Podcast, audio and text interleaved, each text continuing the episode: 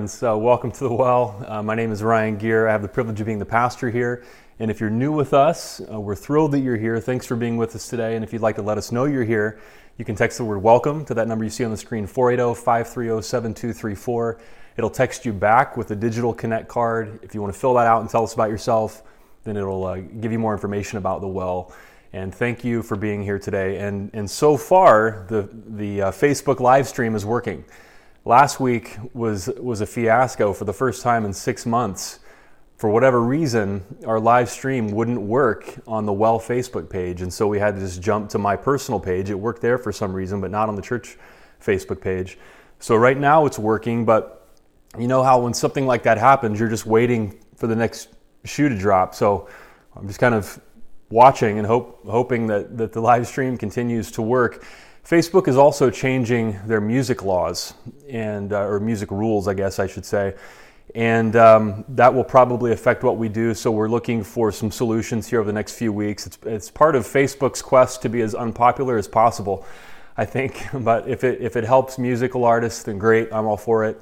Um, but just stay tuned, and, and we'll just kind of roll with it, uh, whatever Facebook decides to do. But I want to thank you for being with us this morning, wherever you are. We have people who watch from all over the country, people who participate in our online Connect group from all over the country.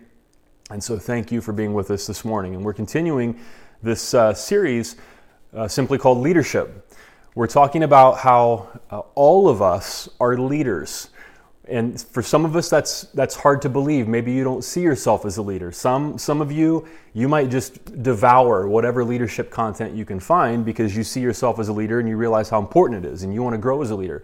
Some of us don't really believe that we are leaders, but here's where uh, we're coming from in this series that leadership is influence. If you influence anybody, and of course you do, then that is leadership. Now, of course, some people influence more people, some people have a wider influence, of course. But I believe, at least, as, as most prominent leadership coaches I've ever encountered believe, that leadership is influence. That means you are a leader.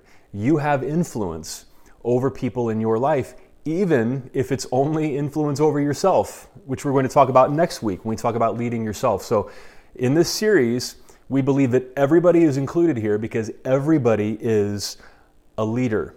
Not only that, but as uh, this famous quote by John Maxwell suggests, this is how important leadership is. Everything, everything's a big word, everything rises and falls on leadership. Everything that happens, everything you see, every product you use, every idea you encounter, uh, everything was created by a leader. Somebody envisioned that thing before it was brought into reality. Whether it's a, a, show you watch on TV, a product you use, an idea you believe, everything was envisioned by a leader before it was brought into reality. So everything rises and falls on leadership. We're getting ready to, to have a presidential election in the United States. Do you believe that everything in the United States rises and falls on leadership? Absolutely. So since you are a leader and everything rises and falls on leadership, what more important task is there than learning to become a better leader? That's where we're coming from in, in this series. So today we're talking about leading at home. Um, now, half of Americans are not married. So we'll talk about leading your spouse or your partner but that doesn't apply to half of people. Well, we're also talking about leading your children. Not everybody is a parent. So we're also talking about leading in your extended family and leading among your closest friends. So today the title is leading leading at home, but we're really talking about leading in the lives of the people who are closest to you, whether that is your partner, your kids, or your extended family, or your close friends being a leader, being an influence for good, a positive influence in their lives and in the lives of the people closest to you. So everybody is included today. Now, 2020 has been tough on relationships. Would you agree? You know, whenever whenever I see something that's just difficult now, something that's just like, man, how did that happen? like, sheesh, that's, that's just hard to understand. It's hard to wrap your mind around. I think that's so 2020. I think that's going to be a phrase in the future. Like whenever something bad happens years from now, I'll be like, man, that's so 2020. It's just, it's been a tough year in all kinds of ways, obviously, but it's been tough on close relationships, family, friends, extended family. We live, of course, during the time of COVID, during a time when, when the shutdown puts us in closer proximity to each other. There are families spending more time together, couples spending more time together than they're used to spending. For some, that's great. For others, it just magnifies issues that were already there. As it said, we tend to hurt the ones we love. We're just, we're more apt to be ourselves and just put out whatever is inside of us around the people that we're closest to. They see us for all of our scars and imperfections. And, and so it's been tough on some relationships. And then, of course, we live in an incredibly divided time in American history. And so when we think about extended family or friendships, many of us, if not all of us, have probably experienced strained family relationships or strained friendships because of politics. And we're trying to navigate through that as, as a country. But 2020 has been very difficult for relationships. So we're talking today about leading in those relationships. How can we be an influence for good in the lives of the people close to us? So we're going to read a passage from the New Testament, and it's about family and close relationships. And anytime you talk about family in church, this passage is probably probably going to be read. Like it's it's just in the pastor's bag of tricks. There are just a few passages when you talk about family. That, you know, this is one of them probably the number one passage that, that you're going to read. But we're going to talk about it today in a way that is different than maybe you've heard in church before. One of the, one of the things we believe at the well is interpreting the Bible is not easy. And you can't just read something in the Bible and assume you know what it means and just say, okay, I'm going to go do that. Interpreting the Bible requires more than that. So we're going to read this familiar passage but we're going to look at it in the light of its historical context and talk about how it informs us uh, in leading the people closest to us. So it's from Ephesians chapters 5 and 6 the New Testament.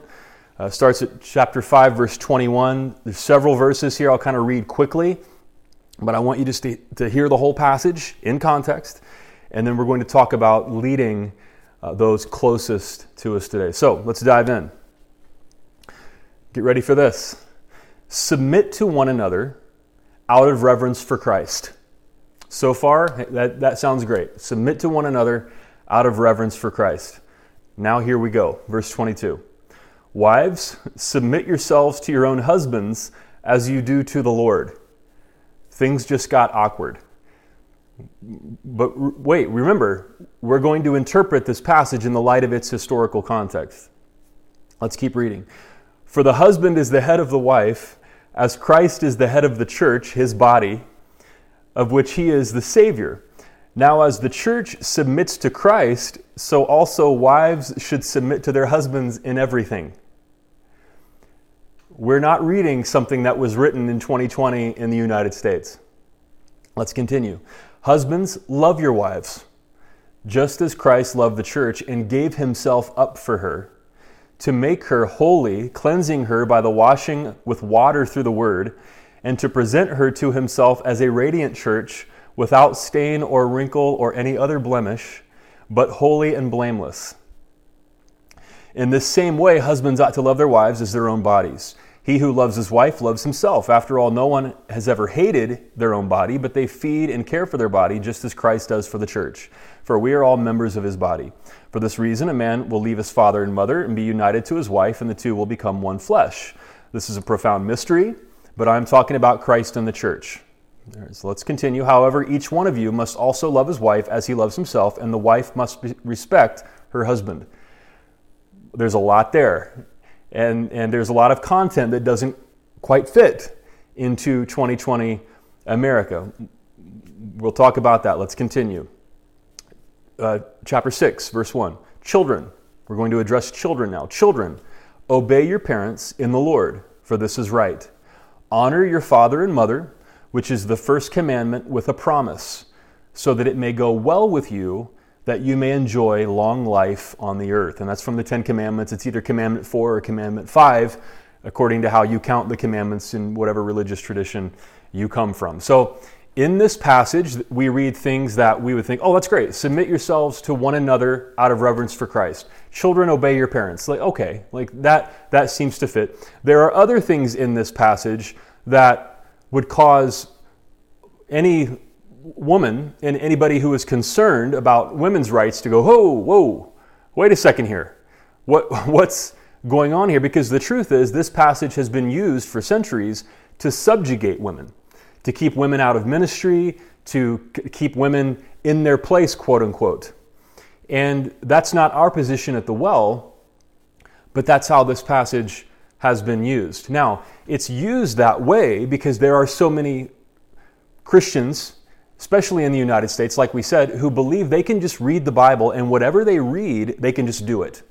They, they claim to read the Bible literally that I, I just read it and I, it, there's a plain meaning on the page and I just do whatever it says. Now, of course, that's not true. Jesus uh, tells a, a rich man in the New Testament, sell all your possessions and give to the poor. I don't know any fundamentalist Christians who take that verse literally. They may claim that they read the Bible literally, but I don't know anybody who has sold all their possessions and given them to the poor. They, they would look at that and say, oh, Jesus is using hyperbole there. So you know, there's some cherry picking going on. But there are so many Christians who would read this passage literally or believe they are and just do whatever it says. Oh, and that's easy. Interpreting the Bible is easy. Well, let's just keep reading. We left off at verse 4. Let's, let's continue now with Ephesians chapter 6, verse 5. Are you ready? Here we go. Slaves, obey your earthly masters with respect and fear. Did you just hear the needle fly off the record? Wait a second reading the Bible and just doing whatever you read is just is just not the wisest way of interpreting the Bible. And with sincerity of heart, just as you would obey Christ, obey them not only to win their favor when their eye is on you, but as slaves of Christ doing the will of God, serve wholeheartedly as if you were serving the Lord, not people, because you know that the Lord will reward each one according uh, or for whatever good they do, whether they are a slave or free. And masters, treat your slaves the same way. Do not threaten them, since you know that uh, he who is both their master and yours is in heaven, and there is no favoritism with him. Now, if you encountered somebody who told you that they are a slave and they just escaped their slave master, I mean, picture this you're at a gas station and somebody runs up to you, they, they just escaped a car that was in the parking lot, and they're like, I'm being held against my will. I'm being, I'm being held as a slave. Please help me. Please call the police. Please help me.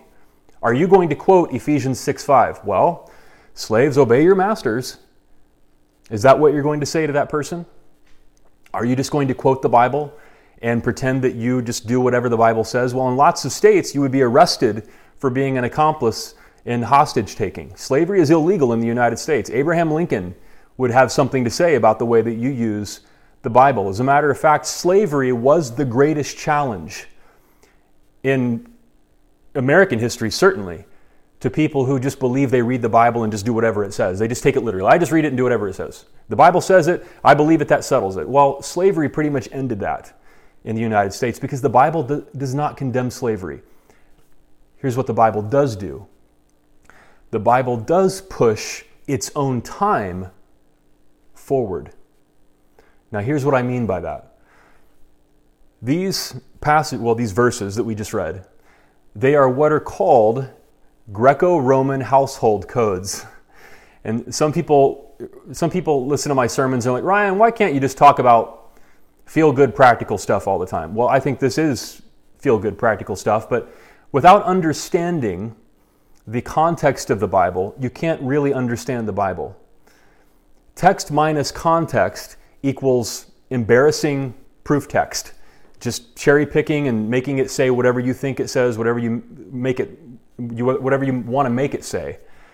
And so, looking at the context of the scripture, we understand this was written in the time of the Roman Empire, 2,000 years ago. The Romans loved Greek culture, therefore, Greco Roman, Greco Roman household codes. There are four of these in the New Testament. One in Colossians 3 that's almost identical to this, and then a couple more that are, that are kind of close in the New Testament. How do we know that they are Greco Roman household codes and they come from Greek and Roman culture? Because they come from Aristotle. 300 years before the New Testament was written, Aristotle wrote in his book Politics that this is how a healthy society functions. This, these are the household codes for our society. And there was a clear hierarchy. The, master, who is always the, the man of the house, and he's called the pater familias. Pater is father, familias family, the father of the family. The father of the family is at the top of the food chain, followed by the wife, followed by the children, followed by the slaves. That was a Greco Roman household code, a way of ordering society. The word here that we uh, read submit and obey, it's actually the same word. It's the Greek word hupotasso. And it's a military term about hierarchy, the chain of command. It's literally to be under somebody, to be under somebody's authority. So these household codes that we read in the New Testament come from Aristotle. They come from the Greco Roman world. This is just the way everybody assumed a family would function as a patriarchal society, and everything in society benefited the paterfamilias, the father of the family. He was the top of the food chain. Now, what these passages do, some, something amazing, something that we can lose if we don't pay attention. 521, submit yourselves to each other out of reverence for Christ. That wasn't in Aristotle. That's an addition in the New Testament that begins if you if you begin to if you take that passage seriously that verse seriously submit yourselves to one another that begins to break down the hierarchy it begins to undermine the hierarchy and then in this passage about slaves obeying their masters you wouldn't say that today if you were writing about slavery you wouldn't write that paul wouldn't write that either if paul were writing ephesians today we live in a different context. We believe that slavery is wrong. You would say slavery is wrong if you were writing about slavery. But in his time, Paul, or the author of Ephesians, never dreamed of a world in which slavery was illegal. That took 1,800 more years before countries around the world started uh, making slavery illegal. But what this passage does do, it begins to undermine slavery by saying, hey, masters, you have a master in heaven who is your master and your slave's master, God. And so be, be kind to your slaves. If we were to take this literally, it would be a huge, horrible step backward. In its time, it was actually an inspiring step forward. So when we read a passage like this about being an influence in the lives of people closest to us, we read it in the light of its historical context. The Bible must be interpreted in the light of its historical context. And submit yourselves to one another out of reverence for Christ, that was actually progressive for its time and pushed its own culture forward.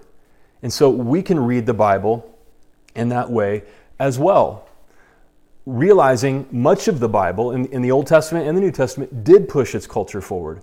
And so, how, what does that say to us? Perhaps the Spirit of God is always pulling us forward as we consider our relationships, how we order society. So, what could this mean for us when we talk about leading the people closest to us? Well, first of all, uh, last week we talked about uh, servant leadership. We looked at John chapter 13 when Jesus washed his disciples' feet, which was the job of a slave. And of course, get this if, the, if, there, if there wasn't a slave, then it fell to the wife. That was the hierarchy. And Jesus put himself in the place of a slave and washed his disciples' feet before the Last Supper, which was just a custom in their time to wash your guests' feet. And he said, Because I've done this for you, you should do this for others. I've, I've served you as an example that you would serve each other. And so Jesus practices servant leadership.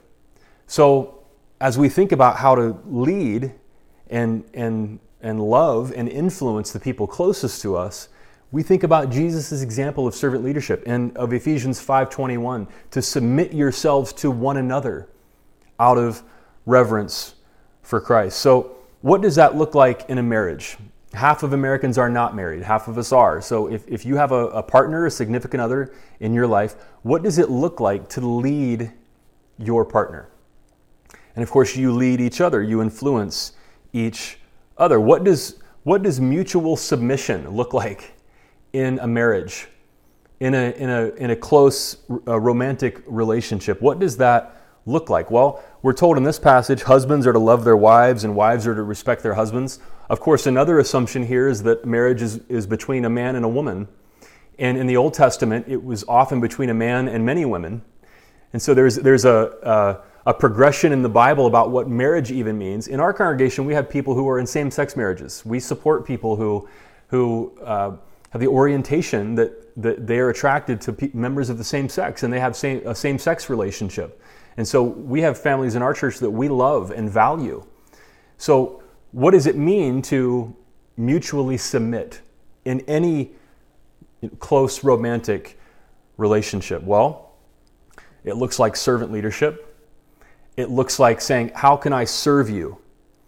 And then the other person says, Well, how can I serve you? So let's not make it too complicated. If you want to take the next step in, in being a leader and influence on your partner's life and they're influencing you and you want to influence them for good and, and what is right and beautiful and leads to their flourishing and, and acknowledges their dignity and helps you both grow as people, ask them. Ask that's kind of a dangerous question, isn't it? How could I serve you? I mean, you'll get some interesting answers, I'm sure, that'll definitely lead to a, a conversation, but you can ask them. What would it look like for me to serve you? An amazing takeaway after this sermon would be to talk to your significant other, if you, if you have one, and, and say, What would it look like for me to serve you? you might get some wild answers, but assuming you can have a reasonable conversation about it, if you both ask each other that question this afternoon, your relationship could change for the better like that. How could I serve you? What would it look like for me to be a servant leader in your life? What would it look like for us to mutually submit to one another? That, that could revolutionize a relationship. So, with your partner, with your significant other, what does it look like to be a leader and influence? Ask them. How can I serve you? How can we mutually submit to each other? What about your kids? If not everybody has kids, if you are a parent, uh, verse 4 here in Ephesians chapter 6, verse 4 says, Fathers, do not exasperate your children, but bring them up in the training and instruction of the Lord. Fathers, do not exasperate your children. Once again, this was written in its own time, in a time when the Greco Roman household code was just the assumed way that society was ordered. In that time, a father could, a paterfamilias, father of the family, could beat his wife and children and suffer no recourse. As a matter of fact, it would be the wife and children who were blamed for dishonoring their father. If you didn't, if you didn't give honor to the paterfamilias, he could beat you and, and face no legal action. So the scripture here says, fathers, paterfamilias, and of course this would apply to, to any parent, do not exasperate your children, but bring them up in the training and instruction of the Lord. To, to exasperate somebody means to drive them to anger, means to drive them to rage. It means that you, as a parent, would drive your child to rage by treating them harshly. That's what it means to exasperate a child, that you have expectations for the child that they just can't meet. They're just not able to do what you're wanting them to do. And, and because they can't please you, they are driven to rage. They're, they're driven to, to build a wall between the two of you. And that relationship can diverge over time. So where by the time they become adults, they just they just don't want to have anything to do with you anymore. Because you exasperated them. You, you drove them to anger, to rage by treating them harshly, and, and they just couldn't please you. And so the relationship is not there anymore.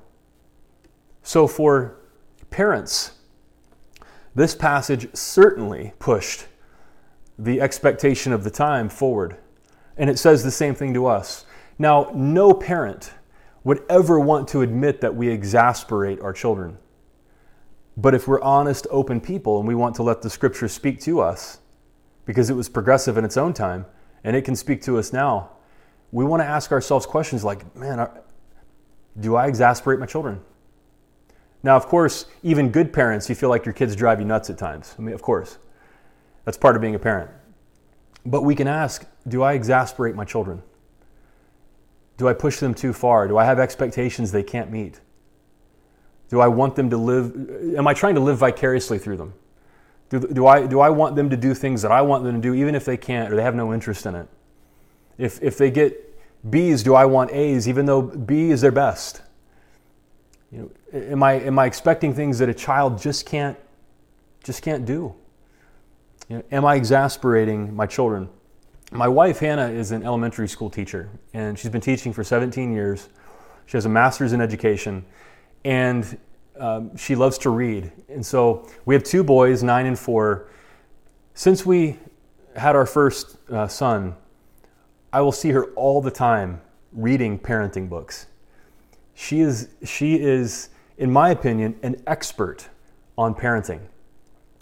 And I have become a much better parent than I would have been without her. She understands childhood development. She's also the leader of, of Well Kids and and she'll say things like, you know, children uh, can only do whatever their stage of development will allow them to do. Everything a child does is for a reason that's connected to that child's stage of development. She just understands this is how a child's brain functions at each stage.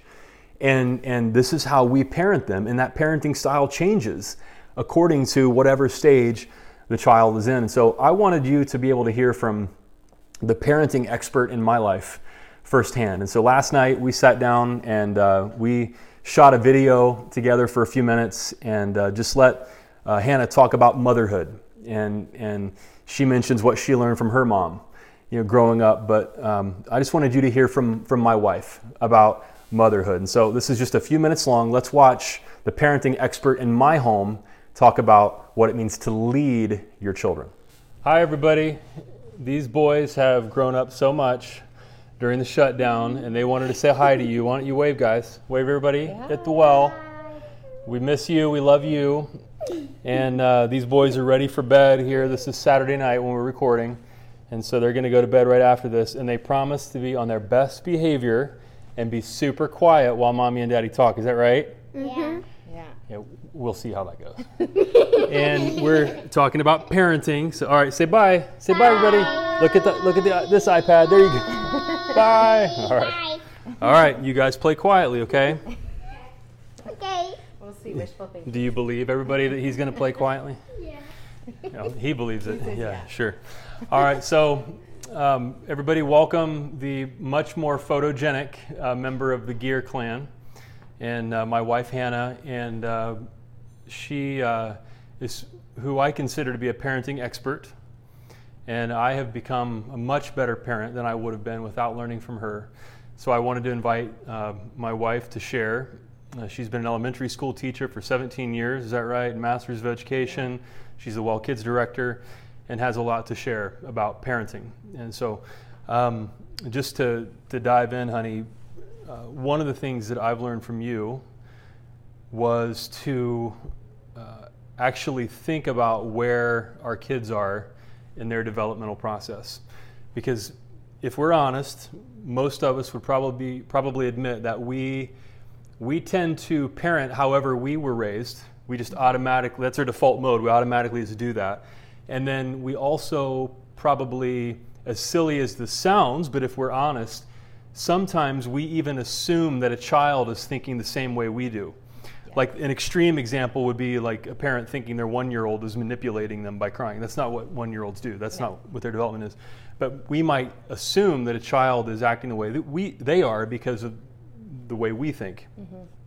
And one of the things you've said is is that children do what they do for a reason that is related to their stage of development. Right. So would you care to say more about that? Yeah. So, fortunately, I had um, a wonderful example in my own mother. Um, she she just had amazing patience and was always positive, and that's something I still want to learn. But um, she went by um, a doctor back in the 80s named uh, Brazelton, and I know that's how she raised my sister and myself. And um, I've taken that concept of kind of how he saw children, and I've kind of put that behind the raising of our own boys. Um, but it also went hand in hand with what I learned in my undergrad as I became a teacher. One of the courses I took was educational psychology.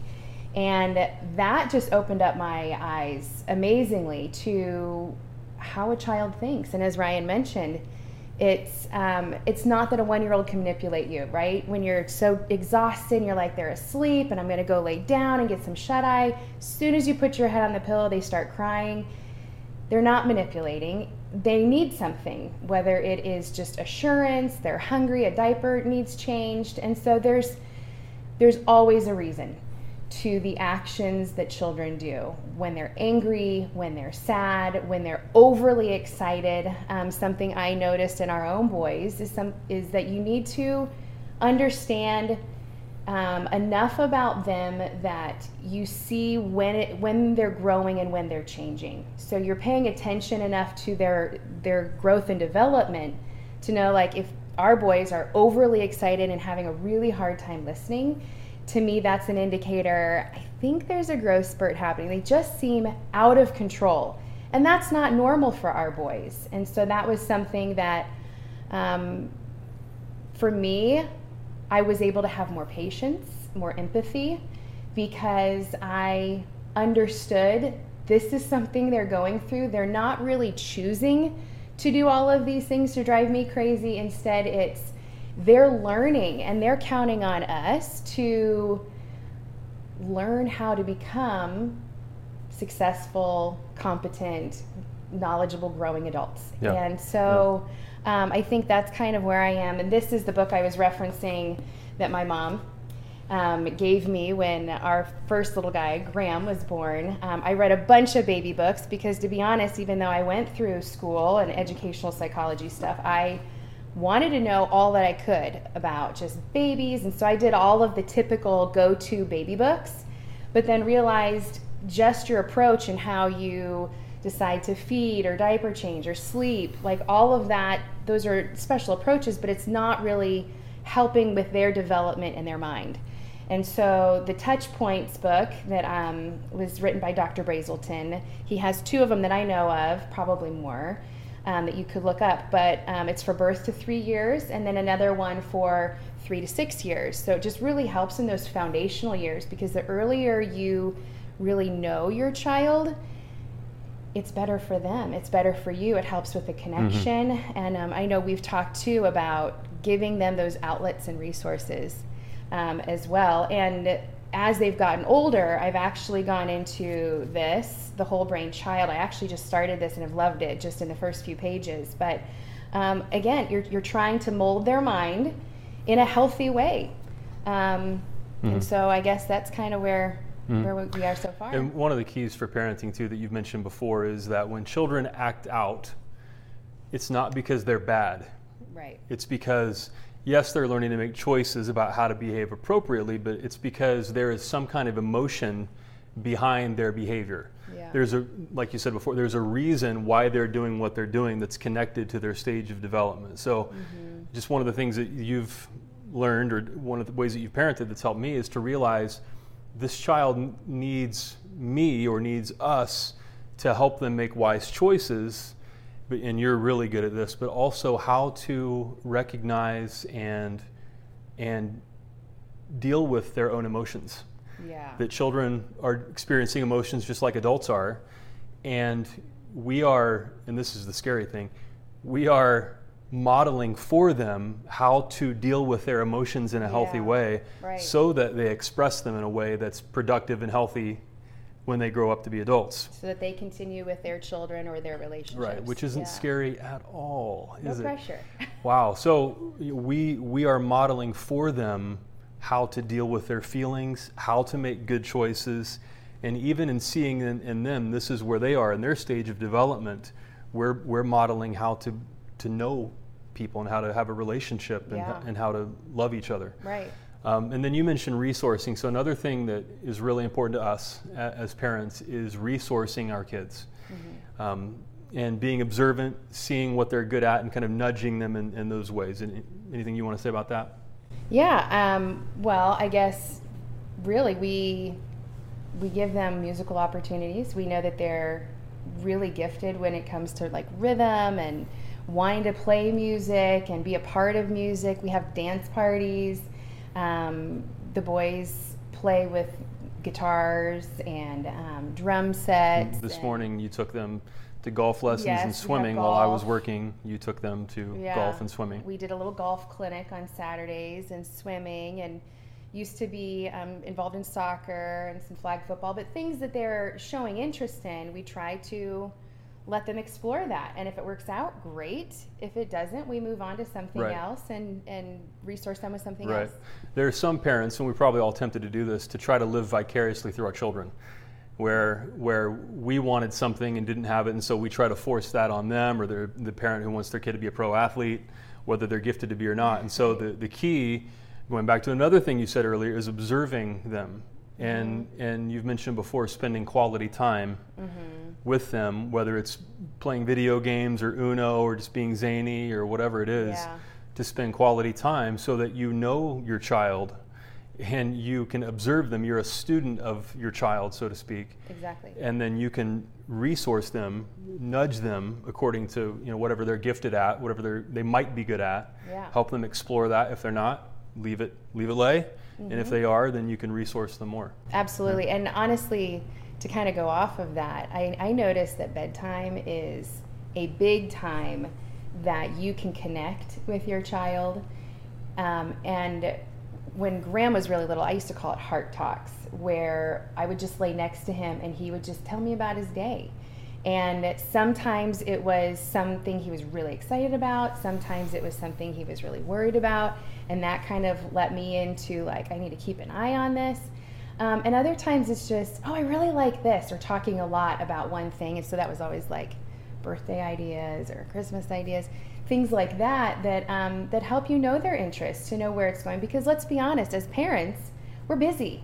We're working constantly to provide for our family, and you know just the everyday mundane things. You know, making dinner, cooking, cleaning, um, doing laundry. Some of that it's all necessary, but it, it takes away time from Yeah. relationships and each other. And Right. so you have to be intentional to say, I have so much to do, but this is a, a sacred time. Um, and, and it's easier said than done because we don't always feel like taking the time. Sometimes we just want our alone time, but to realize it is a special time. Um, I have a lot of, of those nice little heart talks at bedtime um, with the boys. And we read a little story separately to give them their own time, their individual time. We read a little story and then just snuggle for a little bit to talk. And so I think that's another time where they can have that safe place with, um, you know, with their parents to to have that going as they grow and as they um, yeah they start to leave the home that hopefully they will have that connection that they'll Right. always come back to when they need it So as we lead our children, and of course this applies to adult children as well, and we'll talk about that more later, but we uh, observe them, spend quality time with them. We realize that everything they do is for a reason that's connected to their stage of development, yeah right? And then uh, resource them and, and build a relationship so that we know them and we can nudge them in the, in the right direction. yeah So. healthy adults All right. right Let's thank my wife for sharing with us today. I married up, didn't I? Uh, I just, uh, she has made me a better person and certainly a better parent. So thank you, thank you, honey, for sharing. And as I mentioned, my wife is the director of, of Well Kids, and so we have a fully functioning online children's ministry right now up to uh, sixth grade at wellchurch.org because we're in the shutdown right now. We don't want to forget about our kids. And so they have awesome videos that are age appropriate, and uh, our kids love it. And, and so if you have little kids, uh, Well Church uh, or Well Kids is there at wellchurch.org. So everything your child does is related to their stage of development. If, if you want to be a leader and influence in your child's life, everything they do is related to their stage of development, and they can only do what they can do. And so we can meet them where they are. Now, by the way, before we move on, this applies to parents no matter how old your kids are. Some of you have children who are adults, and this stuff applies whether they're four or 44, and you know that as your children get older, the stakes just raise, don't they? It used to be that they, you know, put their uh, Hot Wheel cars under the couch or something, like my boys. That's, that, that's the problem. But when they're older, um, the problems become much more threatening. And you're afraid of that phone call that you get, or you, you get older and, and you're, you're worried about your grandkids.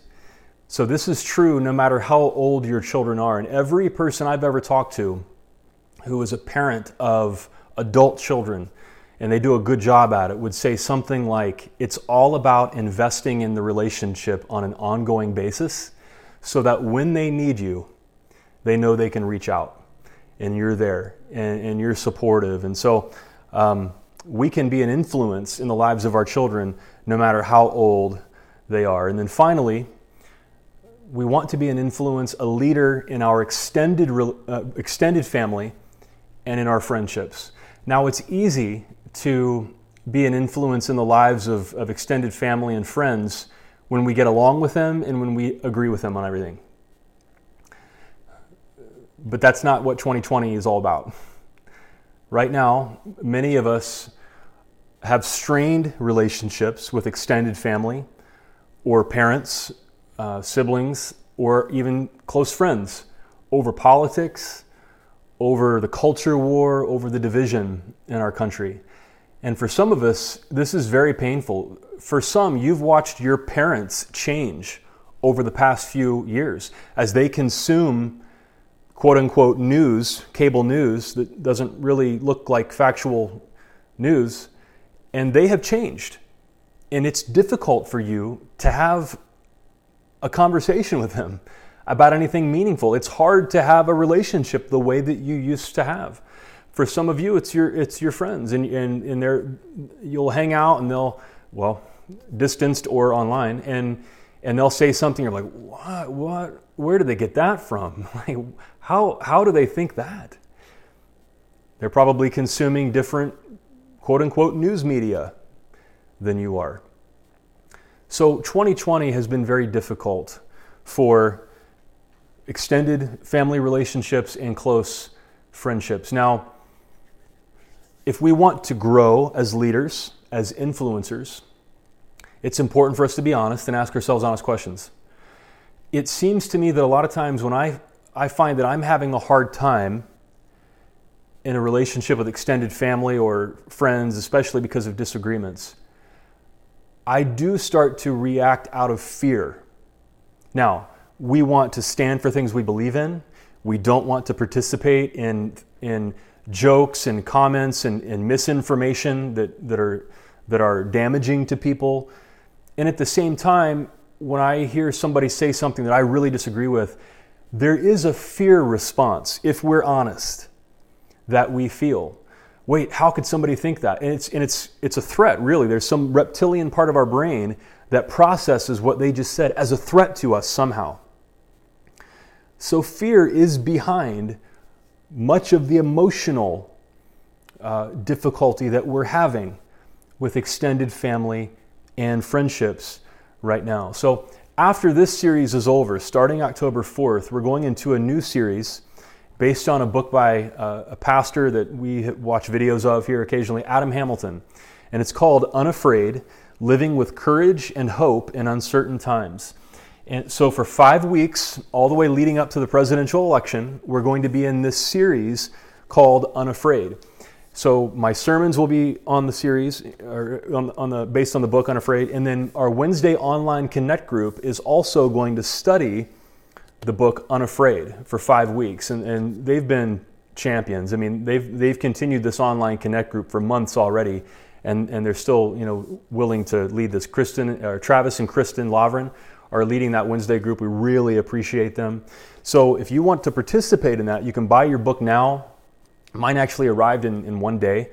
And uh, you can get more information here um, in the next couple of weeks at the well about that Wednesday Connect group. We'll have links on the Facebook page where you can um, where you can join that Wednesday online Connect group through Zoom, discussing this book Unafraid, and the uh, the sermons will coincide uh, with uh, with the, the book study. So uh, this past week, I had a conversation with a friend of mine who's a, a really good friend of mine, and um, we're not polar opposites politically. We do have some different views, but we're not as divergent as, as some folks. And we had a conversation about a month ago, too. And, and so this past week was kind of a follow up on that. And, and uh, it, was, was at night, and um, we talked for about an hour. And, uh, and he shared kind of where he's coming from when it comes to the, the presidential election and how he's thinking about voting and and I shared where I'm coming from. And there were times in the conversation where it was a little tense or a little uncomfortable. And at the same time, he and I have been friends for a long time, and there is, there is enough mutual respect there that we didn't let it get out of hand, you know, uh, as we shared. And he listened to me, and I listened to him and I don't know that we agreed. We, did, we certainly didn't come to a place where, okay, yeah, we see everything the same now. That's not what happened. And I don't think we changed each other's minds. But here's what we did do we listened, and somehow we influenced each other just a little bit that it brought us closer together as friends instead of driving us apart. It wasn't pie in the sky, like, oh, we agree on everything now and everything's just great and, and we're skipping through the, the flowers running down a hill together. No, uh, that's not how relationships are going to go with extended family and friends in the time that we live in, especially if there are disagreements. But the discussion we had brought us closer together a little instead of driving us farther apart. And after we talked, I thought, you know, what we just did was a good thing. It was good for us, it was good for me. It's good for me to hear somebody who disagrees with me. It's good, it's good for me to hear that, and it's good for you too. It doesn't mean that you're going to vote differently. If, if like me, I, if you're like me, I believe we're in a crisis point. So I, I, I'm I'm settled, like in how I'm going to vote and in and in my views. I'm I'm not going to change my mind. However, it helps me to hear people who disagree with me because it brings me a little closer to them instead of pulling us apart. And I thought, you know, what we just did needs to happen all over America. It's not that we're going to to agree on everything. It's not going to happen. But we really need to move just a little closer in our understanding and respect for each other instead of farther and farther apart.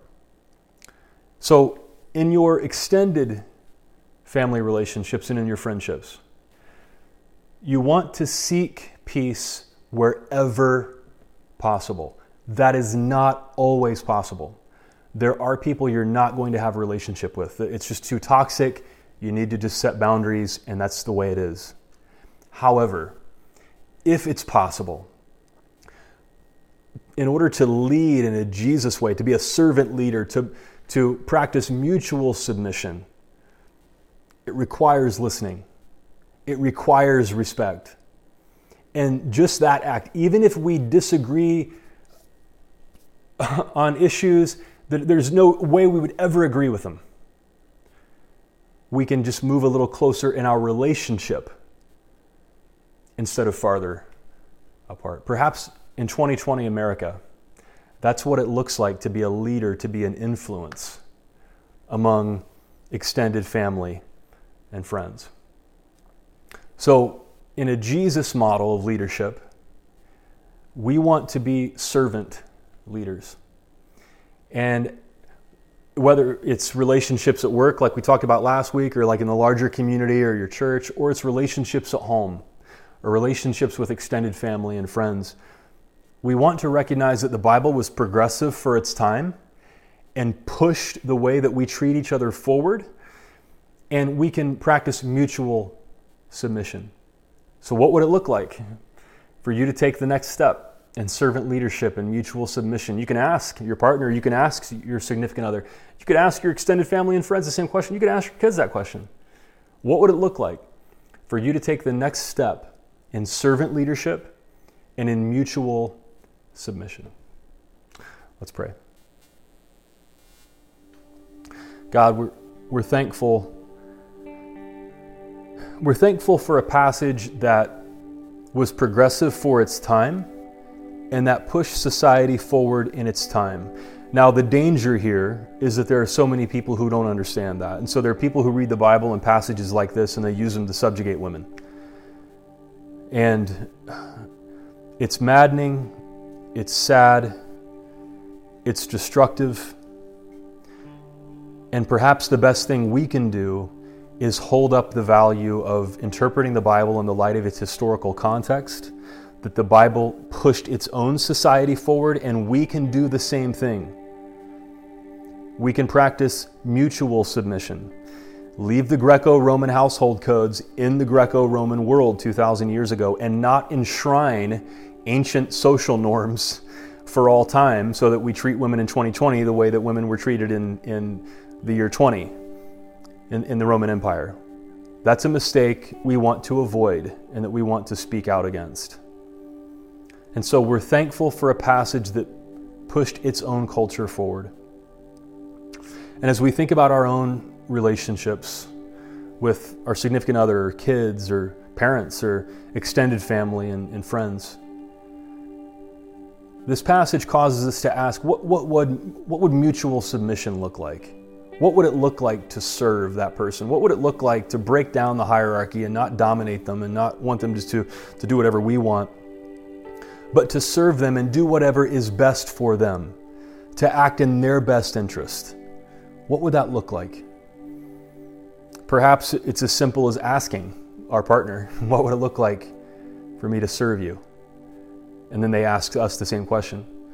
For our kids, perhaps it's recognizing that they can only do what they're able to do. We relate to our children whatever stage of development they are, and everything they do is for a reason that's connected to their stage of development. we act in their own best interest. We don't assume that they're doing something because that's the way we would do do it, uh, but we meet them where they are in our significant or in our relationships with our uh, extended family and friends, especially in 2020. Perhaps it's just looking for for peace wherever we can, just being committed that no, it doesn't mean we're going to agree, and I'm not going to allow people to to make jokes and say things that, that are damaging. I'm not going to allow people to spread misinformation. At the same time, for people who are interested in a conversation, in a real discussion, I can have a discussion with them. And, and the discussion can cause us to move a little bit closer in our relationship, if not in our views, but in our relationship, instead of being pushed farther and farther apart. Perhaps that's what it looks like to be a leader in the Jesus way and influence in the lives of people close to us. God, we thank you for this truth, this inspiration. We need it. In Jesus' name. And everybody said, Amen.